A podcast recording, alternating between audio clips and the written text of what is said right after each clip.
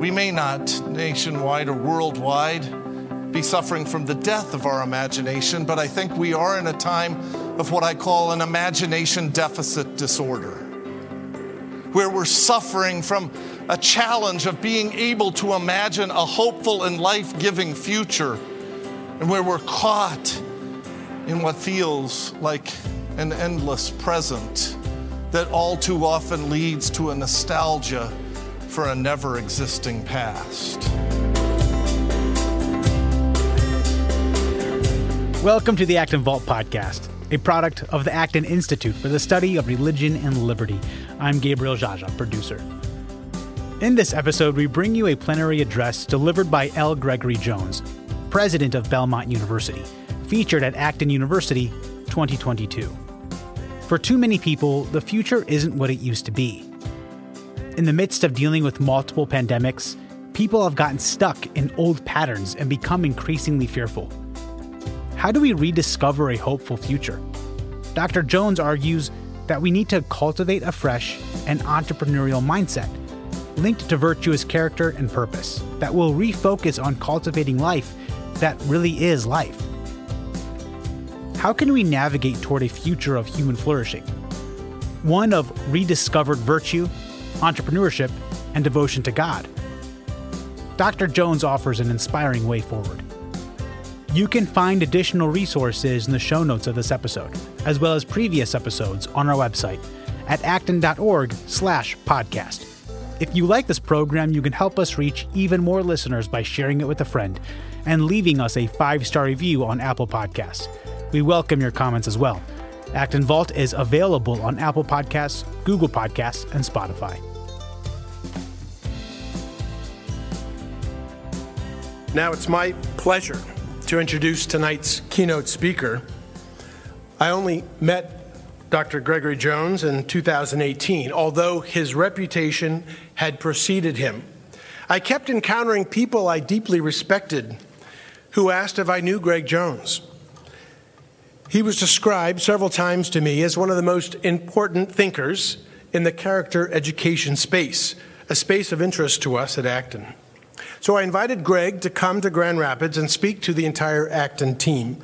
I can tell you we were very impressed by not only his knowledge, but also the deep respect with which he engaged Acton and our team, thoughtfully working to make intellectual and philosophical connections between our work and his work. And ironically, within minutes of him speaking to Acton Institute that day, he received a promotion professionally. So, Greg, we can't wait to see what happens tomorrow.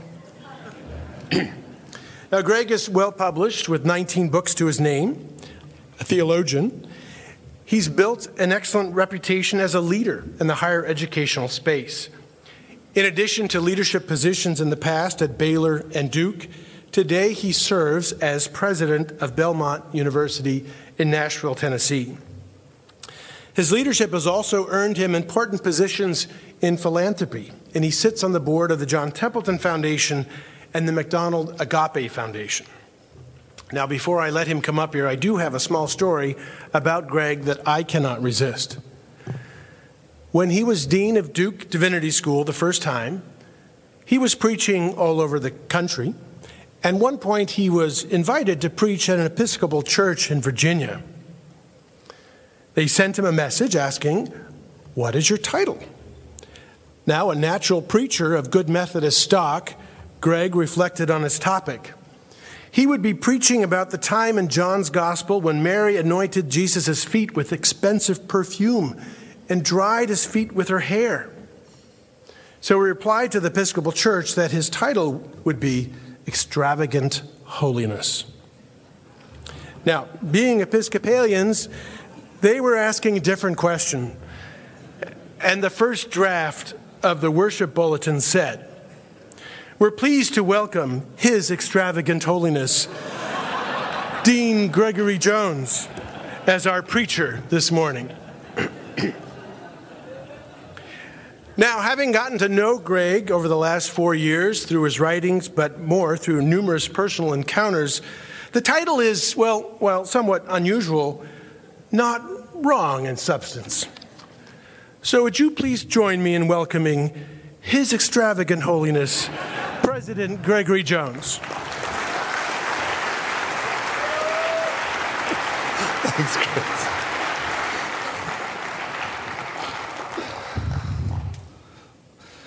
Thank you, Chris. After an introduction like that, it's all downhill from here. Um, it's a great joy to be with you uh, this evening. I've had great admiration for Chris and for the work of the Acton Institute and Acton University. It's a great privilege to be with you this evening. To say that we've been through a rough couple of years is an understatement. I sometimes refer to multiple pandemics, COVID nineteen, and so many other dynamics that have been afflicting us that have caused it, caused us all to be on our heels in a reactive mode, just waiting for what's the day's news going to be that disrupts us or challenges us even more. Chris outlined in the context of some of the international contexts and people like you who are doing heroic work day in and day out. The reality, though, is as hard as the last two years have been with COVID, most of the underlying issues we're struggling with have been in existence for a lot longer than the last two years. Indeed, even the COVID nineteen pandemic is afflicted by how we have responded and by the weakness of the institutions and networks that could have helped us cope with that more easily and better and more faithfully. Indeed, we find ourselves in this time of being bewildered. In biblical terms, we might even call it in the wilderness. There is a book in the Christian Bible that Christians know as Numbers. In the Jewish tradition, it's often been called In the Wilderness. I suspect if that was the title for Christians, it might be read more frequently, rather than giving Christians some kind of post-traumatic stress reaction of that time in your life when you realized math was no longer for you. But in the book, at a pivotal point in chapters thirteen and fourteen, Moses sends out twelve spies to go spy out the promised land. And they come back, and they have a majority report and a minority report. The majority report says, oh, it's a land flowing with milk and honey, and we ought to be focused there. But there are creatures, they look like giants, and we look like grasshoppers. There's no way we can deal with all those obstacles. We'd better go back to Egypt. Only two of the twelve spies, Joshua and Caleb, say, it's a land flowing with milk and honey, and we ought to trust that if God is calling us there, God will lead us through the obstacles, and God will lead us there. Well, after that, you know the story. The Israelites vote, and they chant, let's go back to Egypt. Egypt was suffering. Egypt was slavery. Egypt was oppression. But Egypt was familiar. My father used to say that every organization he ever was a part of had a Back to Egypt committee in it. Looking at the future, looking at what we were called to be about, looking at the promised land, looking at an idea of what it would mean to support human flourishing and the common good and religious liberty and free markets and all of the things that enable people to flourish. Too often we look at the obstacles and say, let's retreat. Let's go back to that which is familiar. The truth of the matter is every one of us has a back to Egypt part of our souls. That whenever we're sensing a calling to be courageous, to live faithfully, to lean into the future, we retreat and get scared. We panic. Anxiety sets in. The Jewish writer Aviva Zornberg, in her book Bewilderments, a great book on, a, on the topic of the book of Numbers, because bewilderments is so often the predicament that the people find themselves in. And we live in a time, as Chris noted in his introduction, that is challenging, where it is bewildering to know what it is we're for and how to lean into the future, how to navigate the future with a sense of hopefulness amidst what often feels like, at best, dense fog. And so Zornberg is reflecting on the bewilderments. And when she reflects on that passage from Numbers thirteen and fourteen, she had a sentence, she wrote a sentence that when I read it, it just caused me to stop dead in my tracks. Here's what she said. When the Israelites decide they want to go back to Egypt, they suffer a death worse than physical death, the death of their imagination. a death worse than physical death, the death of their imagination. A haunting phrase, and yet a powerful one, especially for us in twenty twenty-two. As we reflect on world events and as we look at the, the brokenness and divisions and the repression and the suffering and the rise of authoritarian regimes and their brutality, we can get on our heels and get in a reactive mode. We may not nationwide or worldwide be suffering from the death of our imagination, but I think we are in a time of what I call an imagination deficit disorder, where we're suffering from a challenge of being able to imagine a hopeful and life-giving future, and where we're caught in what feels like an endless present that all too often leads to a nostalgia for a never-existing past.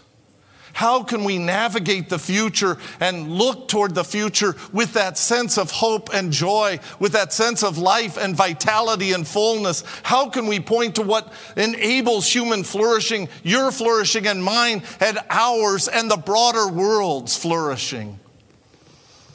If we're going to do that, we're going to have to embark on a rediscovery. Part of what it involves in terms of that rediscovery is, in the first place, a rediscovery of an entrepreneurial mindset.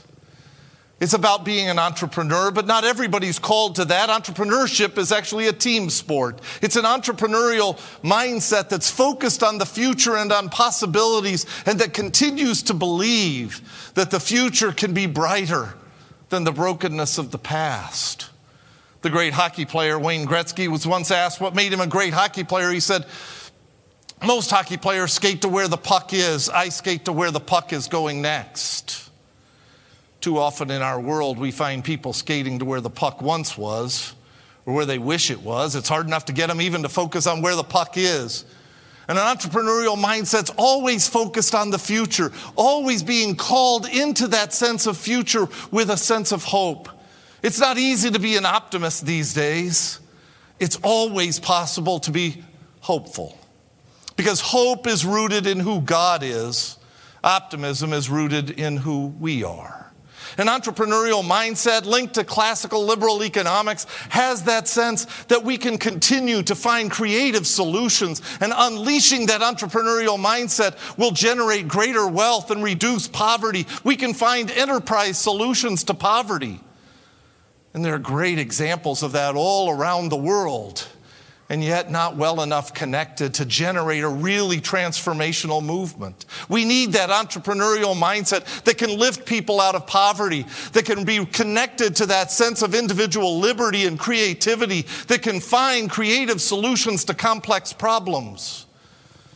And we need to rediscover that entrepreneurial mindset as a way of fostering that imagination that stays focused on the future. In order to do so, we're going to need a second rediscovery, and that's a rediscovery of transcendence, a rediscovery of God.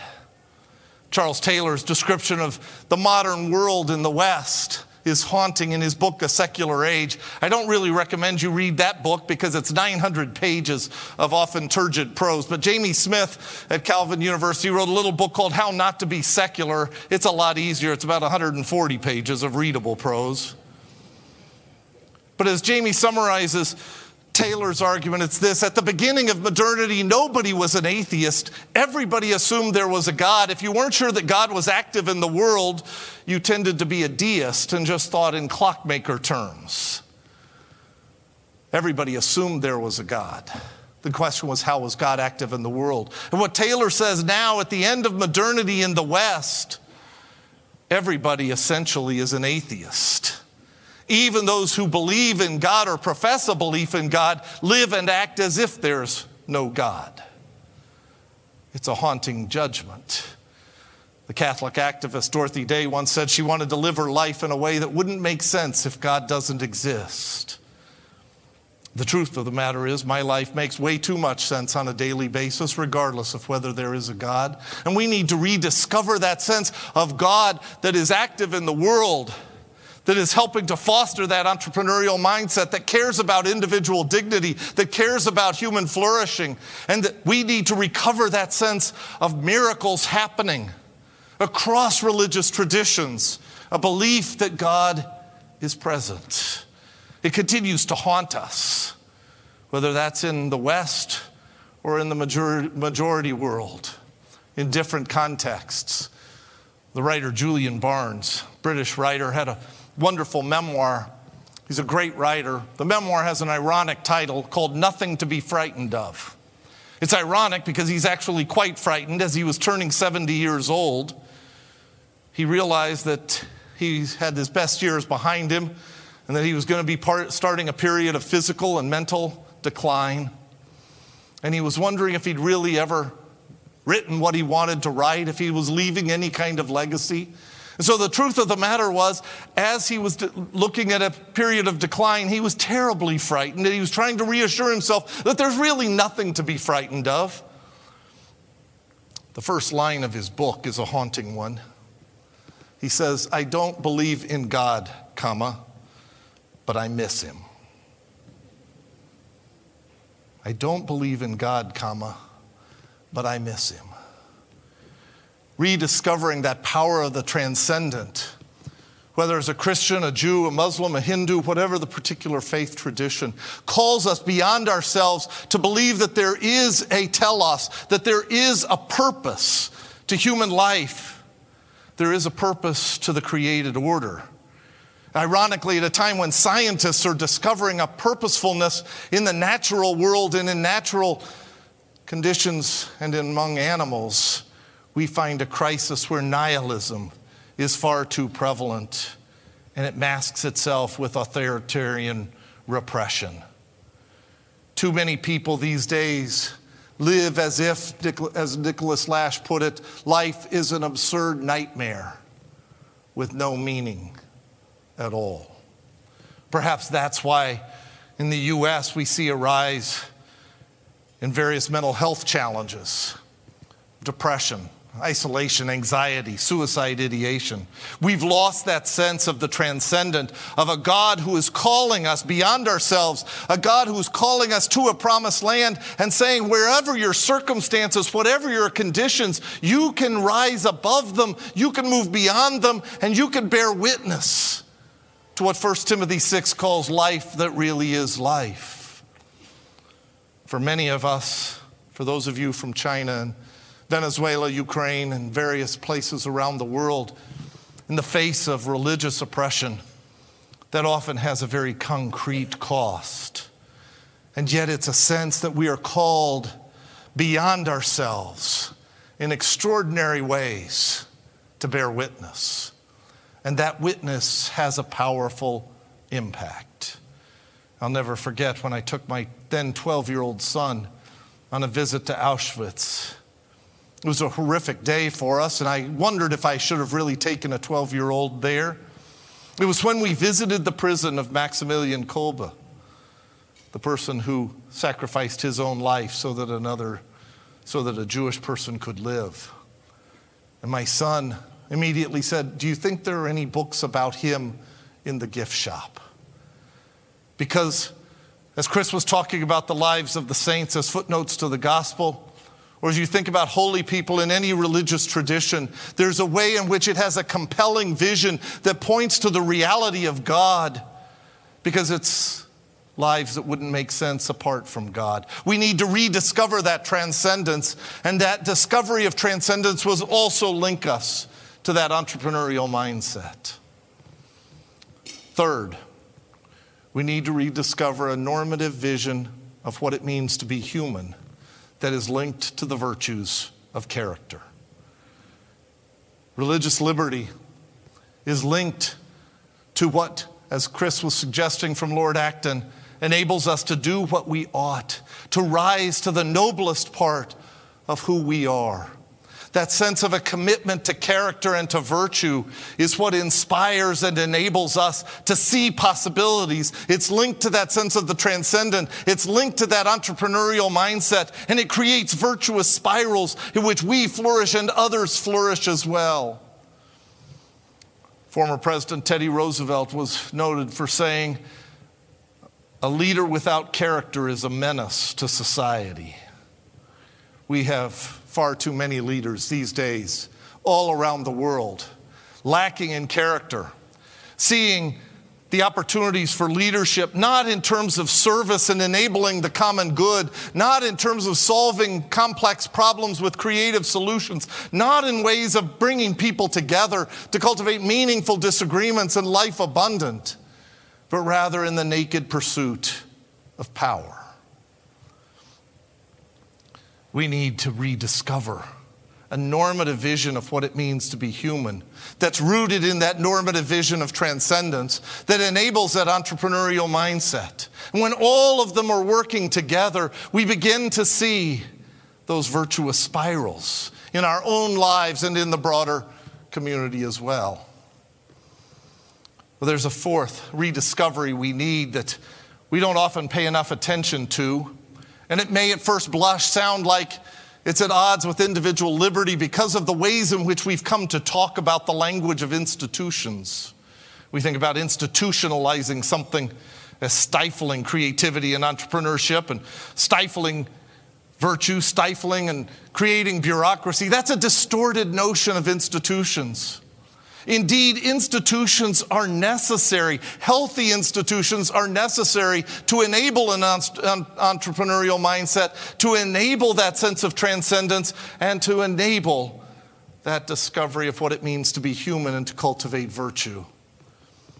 The scholar Yuval Levine at the American Enterprise Institute came out with a book right as the pandemic began, and so his book didn't get the attention it deserves. It's called A Time to Build. He's reflecting on the American context. And he said, we're suffering in America, I would say the broader West, and there are different versions of it in the majority world. We're suffering from a crisis of healthy institutions. You might think of it this way. Healthy institutions are like offensive linemen in American football. You only really notice them when they're fouling up. And that's why we're noticing them so often. Healthy institutions, Levine says, are molds of character. He said, when we talk about institutions in the West these days, we talk about them more as platforms for celebrity. So we don't deal with them at all to really shore them up and strengthen them. And when we do, we turn them into platforms for celebrity when they ought to be molds for character. That ought to be true of all of our educational institutions, our religious institutions, our economic institutions, our political ones. The question's not whether we're going to have institutions or not. The question is, are we going to have healthy ones? And they're necessary if we're going to be able to rediscover a normative vision of character and what it means to be human, a vision of transcendence, and the cultivation of an entrepreneurial mindset. I was reading a book about the early days of Silicon Valley, and it talked about how it was in Silicon Valley a network of creative individuals and institutions coming together to create networks that enabled that dense geography to generate genius kinds of breakthroughs and economic flourishing in so many other ways. Well, that's true also of the spread of early Christianity in the early centuries of the gospel. Some of the best institutions were created out of that movement in the early decades and centuries. If you ask the question, as my colleague and friend Calvin Rowe did in his little book, Christianity Surprise, the question, how did Christianity go from five thousand followers of Jesus in the year fifty to five million two centuries later?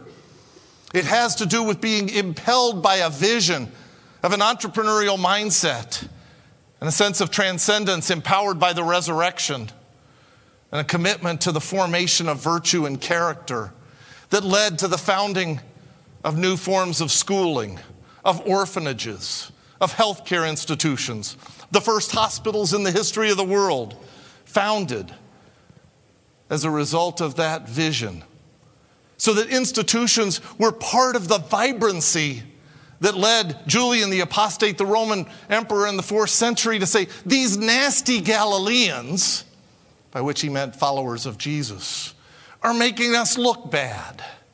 We better try to mimic what they're doing because they're attracting too many followers. Well, he had the form, but not the content. He had a technique, but not the underlying convictions and practices that undergird those of us who are gathered here at the Acton University. That sense of an entrepreneurial mindset and transcendence and character and institutions that matter, that enable life abundant, that enable that sense of flourishing and that sense of the common good. What I admire so much about the Acton Institute and Acton University is the cultivation of a new institution to enable these intersections, to help to create the networks and the movement, not only across the United States, but indeed across the world. One of the people that Chris and I have had the privilege of getting to know, who's a friend of Acton University and has spoken here, is a guy named Kim Tan. He's an extraordinary person, originally from Malaysia, lives outside of London.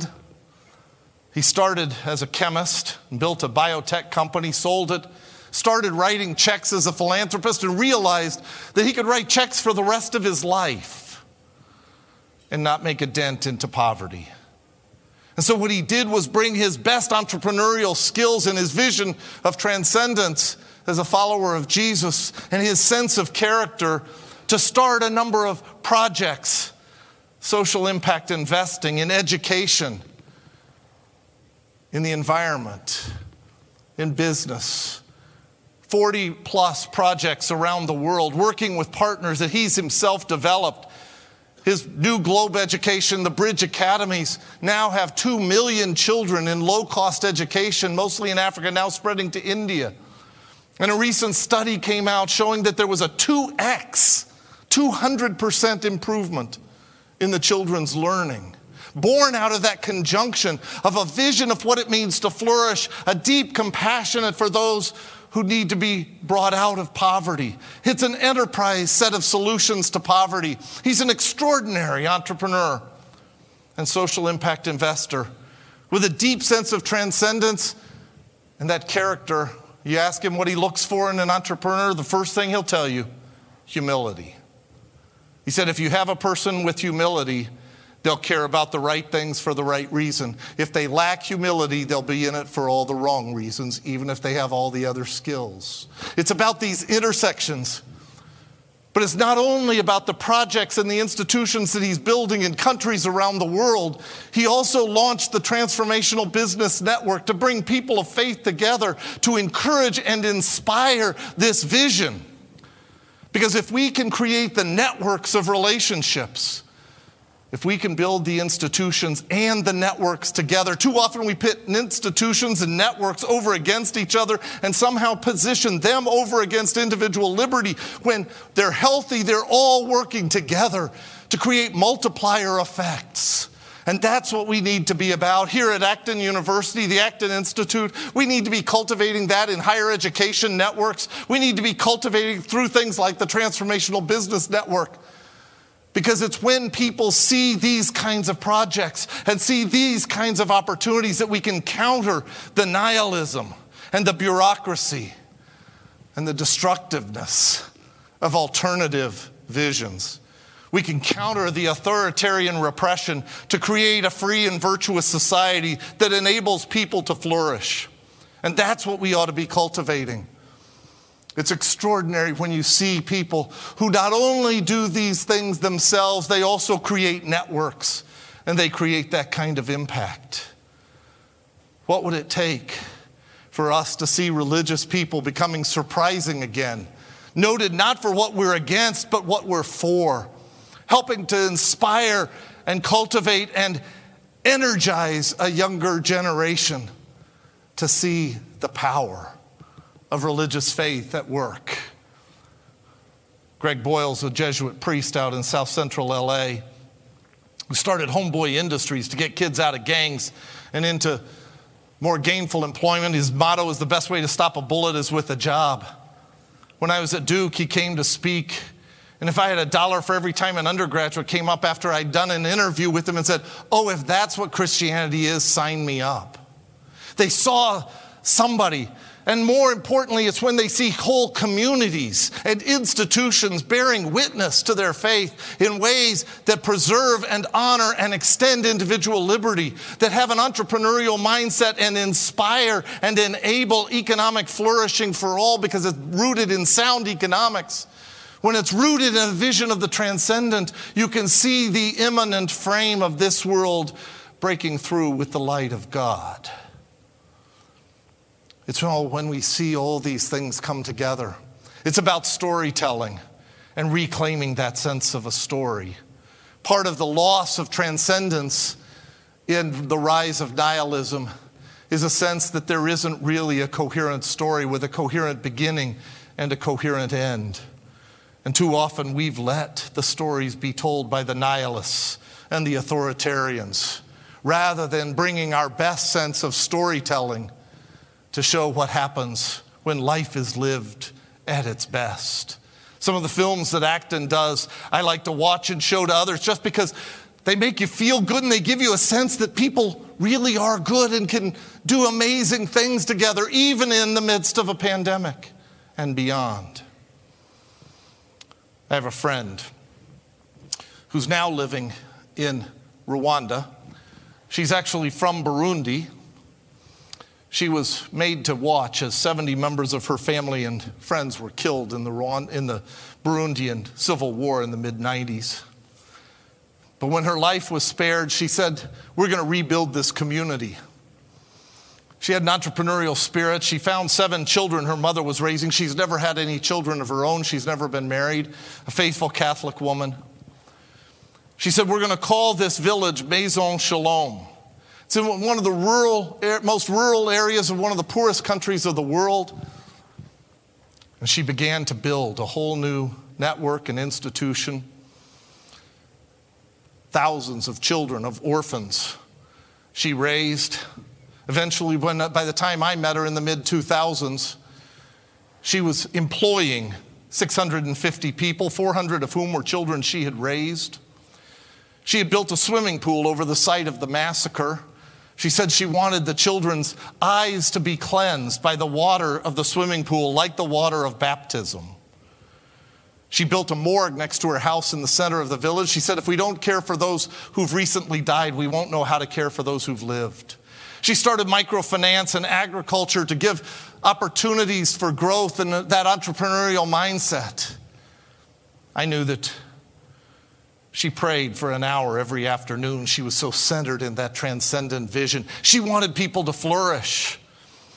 When I met her, when she came to the U S a number of years later, I had heard she'd started new programs of Maison Shalom in eastern Congo and in southern Rwanda. And I said, "Maggie, why do you keep starting new ventures?" She said, "There are children who need love." I was getting ready to ask some business-minded questions about expansion, and then I realized the more questions I'd ask, the more I'd just be digging a hole. Because when you ask Maggie why she does what she does, this is what she says. "Love made me an inventor. Love made me an inventor." She doesn't mean Hallmark love or Valentine's Day love. She means love rooted in who God is. She's talked about the horrific memory she has of watching seventy members of her family and friends be brutally murdered with machetes. And yet, she's risen above that. She's moved beyond that. Rooted in her sense of God's love, it's made her an inventor. And she's become a transformational leader who inspires me every day. She's now living in exile in Rwanda because while the Burundian president at one point called her the mother of the country for all of her educational work, eventually she got so popular and was having so much impact, he declared her a threat to his rule and put an assassination hit on her. So she fled in the trunk of a car to Rwanda, where she now lives. I saw her at a conference, and I got my best pastoral kind of look on my face and best pastoral voice to go over, and I said, "Maggie, how are you?" She gave me a big bear hug of an embrace. She said, "Greg, you can't stop God's love." And I thought, "Oh, yes, you can. I do it with some regularity." And then she told me about how in Kigali she'd started training refugees in English skills so they could go to college. And she had bought a hotel and a conference center and was using the ro- proceeds from the hotel to fund the work in the conference center. She then asked me for a donation. She knows how to raise money. Whether it's Maggie or Kim Tan or the work those of you who are doing in your local context, whether in the United States, in China, in Ukraine, in Venezuela, all around the world, we need to be about rediscovering imagination and an entrepreneurial mindset, that sense of transcendence and the power of God's love, that sense of character and of humility that keeps us focused on the things that matter, and renewing and cultivating networks and institutions that can create the multiplier effects and create the kind of impact that can inspire and enable us to lead and navigate the future, even in the midst of a dense fog, in faithful, exciting, and effective ways. Let's go forth from this week and let love make all of us inventors.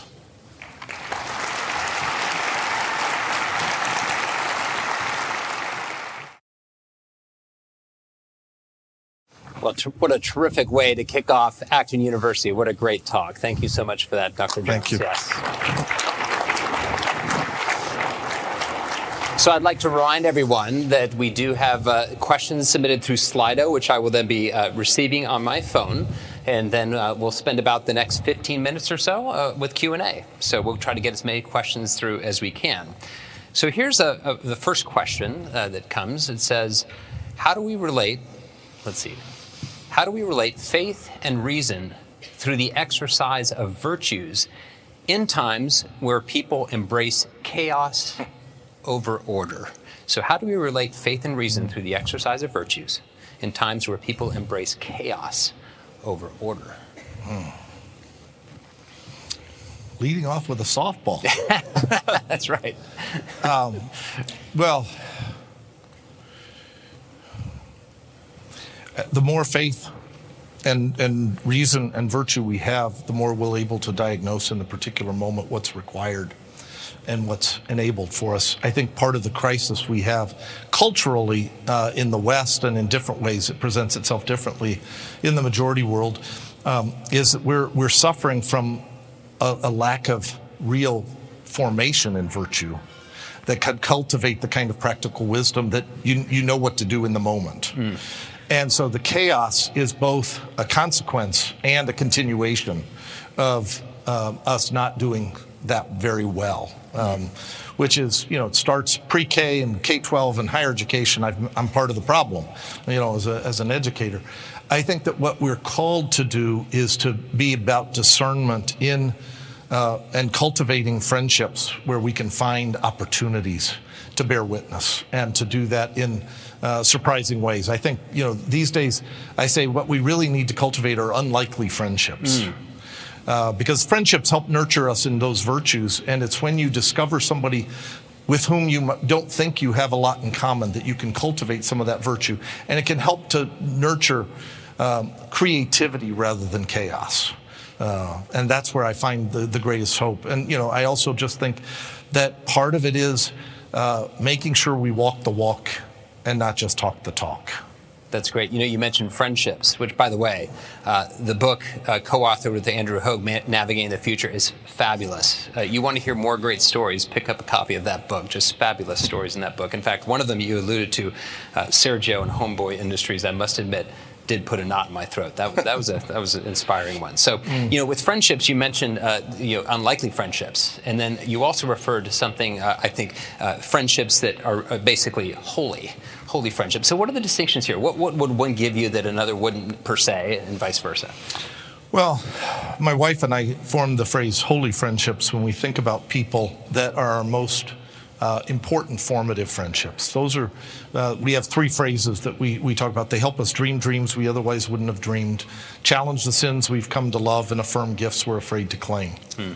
Those have to be relationships that, that are deep, because on all three fronts, we get good at playing games and deceiving ourselves and deceiving others. And so what we call holy friendships are those intimate relationships that um, that are sustained on a regular basis over time. Unlikely friendships can become a holy friendship, but it's, those are more um, where you're getting to know each other and where the listening is engaging, and you discover they're really making me think differently about things I hadn't thought about before. Mm. And so unlikely friendships are those, whether they're international or whether they're from different uh, socioeconomic backgrounds or different religious traditions or different political beliefs. They're the ones where you kind of have to pause and say, I need to think about that more. And it takes you more time uh, to do that. I think, you know, in our world, we and, and social media and everything else, we've too often uh, narrowed Uh, quite severely the number of people we're interacting with on any kind of regular basis. We have, you know, what what sometimes sociologists describe as the difference between our uh, our core group, uh, which turns out if you look at cell phone logs, like ninety-five percent of our cell phone uh, logs are, are with five people, uh, you know, friends and and family. And then we have Facebook friends, you know, that are in the thousands. What's missing is that what Paul Dunbar calls the, that one hundred fifty number. Um, and those are the people that actually begin to form us. And that was part of what civic virtue uh, really depended on in significant ways, or what some are calling middle ring relationships, not the intimate, not the, the casual, but those formative relationships. And that's where we need a lot more unlikely friendships.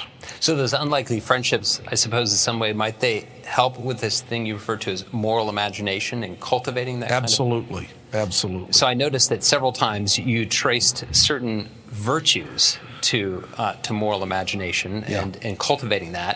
Uh, in your book, you uh, specify three, which I found were particularly interesting: the virtues of curiosity, hope, and humility. Each one of which you touched on in your talk. Could you could you unpack those a little bit more? Why those specifically? Curiosity, hope, and humility to help with imagination. Well, curiosity is that what you might talk about as a growth mindset, that there's always more to learn. Mm. Um, and, you know, I, I spent a summer once reading all of Augustine's sermons, which was wonderful, uh, just as an aside. One of my favorite lines ever in a sermon, Augustine says, um, he's talking to people uh, on regular Sunday morning, he says, now I notice, you know, that you've read that Jesus says you're supposed to pray for your enemies, and that's good. He said, but I notice that you're praying they'll die. He says, I don't think that's what Jesus meant. And I thought, oh, people aren't that different now than they were then. Um, but um, along the way, there was this sense that uh, that Augustine said, you know, uh, he was talking about a particular passage. He said, I've never been able to understand it. I just keep trying to learn and keep learning. And I thought, okay, if one of the, you know, handful of most intellectually brilliant people in the history of the Western world still thought he needed to be curious and keep learning, um, there's probably a lot of room for me. You know, First Corinthians says we, we see through a glass but dimly. Mm. And that notion, that so, so it should keep us curious. And that's linked also to humility. Um, that, you know, there, humility doesn't say we don't see it all. It says we see, but we don't see everything. Mm. And I was really struck in talking to Kim Tan, and part of the reason I invoked him was I didn't really think that when he was looking on straight kind of uh, business bottom line, is this project going to work, that the first thing he looks for is humility. And I thought, wow, you know, because that you, you can see, and you can see examples of all kinds of businesses where they might have a rapid rise, but if the person uh, is a narcissist, they also have a rapid decline. Things tend to go awry. Um, and then hope, as I suggested uh, a little bit in my talk, I think is so importantly different from optimism. It keeps us oriented toward the future, um, but not because of who I am or who you are or who is leading us at any particular time, because they'll always disappoint us because we're human. Human. Um, hope is rooted in who God is, and it keeps calling us uh, to the future. Terrific. I have another one coming in from Slido, uh, re- related to the, to the imagination, in this case, entrepreneurship. And the question is, or the statement is, the term entrepreneurship is used quite often, but doesn't the data show that true innovation is actually in steep decline? This seems like a marketing coup. That's the statement. So could you respond a marketing to that? What? A, a marketing coup. Coup. So, uh, so it's, you know, entrepreneurship is emphasized, but data seems to show that true innovation is actually in steep decline, or at least that's the question. Is that the case? Are you aware, or perhaps? Um, Well, it, a lot of it depends on definitions and things, but I would say that, uh, I, I mean, part of why I said we suffer from an imagination deficit disorder is people are, are less likely to try um, what a recent book by Safi Bakal uh, called Loonshots. Not just moonshots, but loonshots are the kind of thing where when, when somebody first presents the idea, you think, oh, that could never happen. Um, and then, sure enough, it actually happens. But it requires a kind of persistence, perseverance. It requires virtues. And I think that actually the conjunction of true innovation with true character, that's what's going to endure and, and last. And that's where the imagination has to be able to see. I'm reading a biography of Walt Disney, uh, you know, and, and you, you, we sometimes naturalize things rather than, and, and think, well, that's been around forever. Well, no, actually in nineteen twenty, it didn't exist. Disneyland, Mickey Mouse, none of those things. Um, And, and so you say, well, where are the where is that kind of innovation and where is that kind of imagination? I prefer the I, I use the term entrepreneurial mindset rather than entrepreneurship, because sometimes we think that entrepreneurship is this lone guy like Mark Zuckerberg in his garage.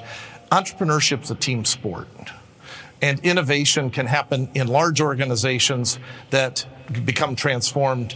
Uh, so it's not always starting something from scratch, and nor is it just one individual doing something by themselves.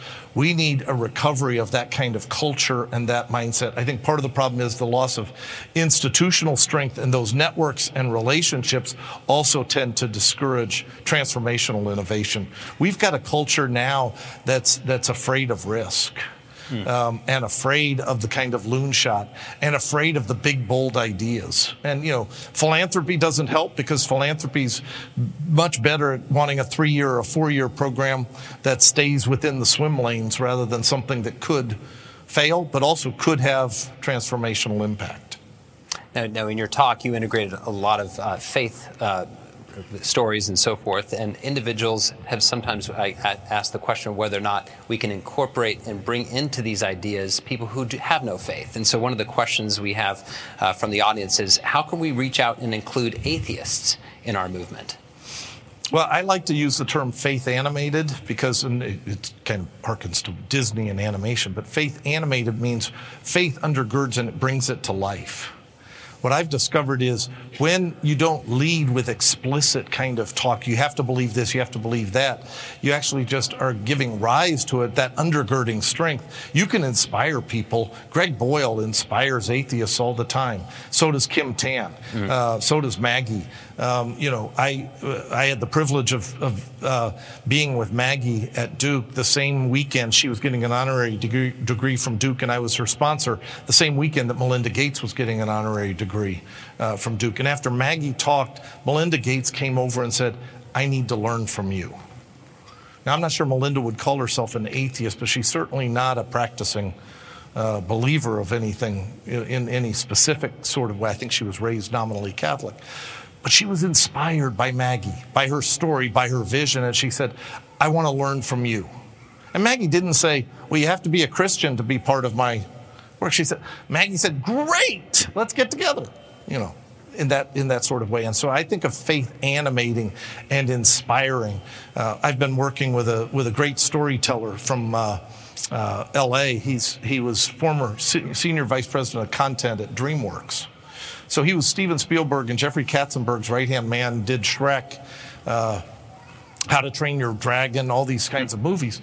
And he does it from a perspective of faith, but you wouldn't know that because those are just great stories. Then, and he's an amazing leader, and he does it in a way that it undergirds and strengthens and supports, but he doesn't have to make it explicit. That's terrific. I have another question coming in that says, Sir John Templeton often wrote about the need for spiritual innovation. Yeah. Beyond our spiritual institutions and networks, do spiritual beliefs need to innovate? Do spiritual beliefs need to innovate? It's a great question, and Sir John, uh, I've read so much of his writings, uh, and they're they're complicated, but what I would say is that there's always new insights to be found, and I think that was the heart of his uh, spiritual innovation. I think in different religious traditions, there is an openness. I cultivated a, a phrase uh, called traditioned innovation, um, which is about that where we're going to always be in the future, you're drawing from the past. Now, in the Christian tradition, you talk about the work of the Holy Spirit as making all things new. Um, in Jewish tradition, there's Kabbalah, and there are other kinds of things. In Islam, there are other uh, ways of thinking about that. It's an ongoing tension, and so there's always an innovation. The difference is innovation that's, uh, sometimes people talk about innovation as if it's making stuff up, and that's crazy. Uh, that's like a middle school band concert. Nobody wants to go to it. You know, real innovation's always drawing on the best of the past, and there's a there's a real holding together of that intention. And so, yes, there's always an inclination towards spiritual innovation, but it shouldn't just be, oh, I'm going to just make some stuff up tomorrow. Uh, in the kinds of ways that uh, sometimes have been kind of, well, you can get satire of it, but the, uh, Robert Bella and his colleagues forty years ago talked about a woman who said, my religion is Sheilaism, it's just me. And I thought, no, that's solipsism and narcissism, not faith. Absolutely. Well, we have time for about one more question, so here's one that has come in that says, Christians need to show what they're for. That makes sense, and needing a vision and, and needing to cast a vision and live compellingly. But in this age, won't we be noted for what we're against? In this age, won't we be noted for what we're against? I think if you look at, I mean, I, I would say that this age is challenging, but so was the early church. And what I would say is that there were plenty of things that uh, that Christians were against uh, in, in the early church, uh, infanticide being one of many things. But it was always set so compellingly in the context of what they were for that what worried Julian the Apostate wasn't what Christians were against. It was they were doing so many things that people were like, oh, wow, look at that and look at that. And once you see what you're for, what you're, the, the reasons for what you're against actually become more compelling. So that if we lead with what we're against, we get into division and we get into just arguments back and forth. If we're so busy uh, starting ways of enabling people to flourish and helping people uh, change their lives and doing compelling work and creating jobs and all those kinds of opportunities, people get swept up into it because there's a generation, there's a, a generativity and an excitement. And I think then people say, well, I don't want to do that. If we start with, you don't want to do that, do you? Then people are going to have a hard time uh, getting to the point of, well, what's what's the vision? What am I wanting? What am I being drawn toward? You know, the the the best way, when my father died forty years ago, um, I was overwhelmed with grief, and I just started to shut down and close in on myself. And in this age, what we're a lot doing is hunkering down with like-minded people and getting into into bunkers. The people that, that were the best at helping me get to a do, new place were people who just said, hey, come on, let's go do this, let's go do that. They drew me into something that they were for and excited about. They didn't want to just talk to me about my grief. They were drawing me out, and then once I got drawn out and I had all this new energy, they'd say, how you doing about your dad's death? And it was a whole different context, and there was a whole different energy. When we're in a hopeful environment and you see the opportunities and you see the energy and you get caught up in it, um, then something different happens. And I think that's where the transformational opportunity happens, and why I think that focusing on uh, individual liberty and free markets and the kind of vision of human flourishing, it's when people see human flourishing and they want to be part of it. And then there's an energy, and then you can focus on the other things that might diminish or destroy or divide. Thank you so much for kicking off our Acton University Return to Person. Ladies and gentlemen, Doctor Gregory Jones.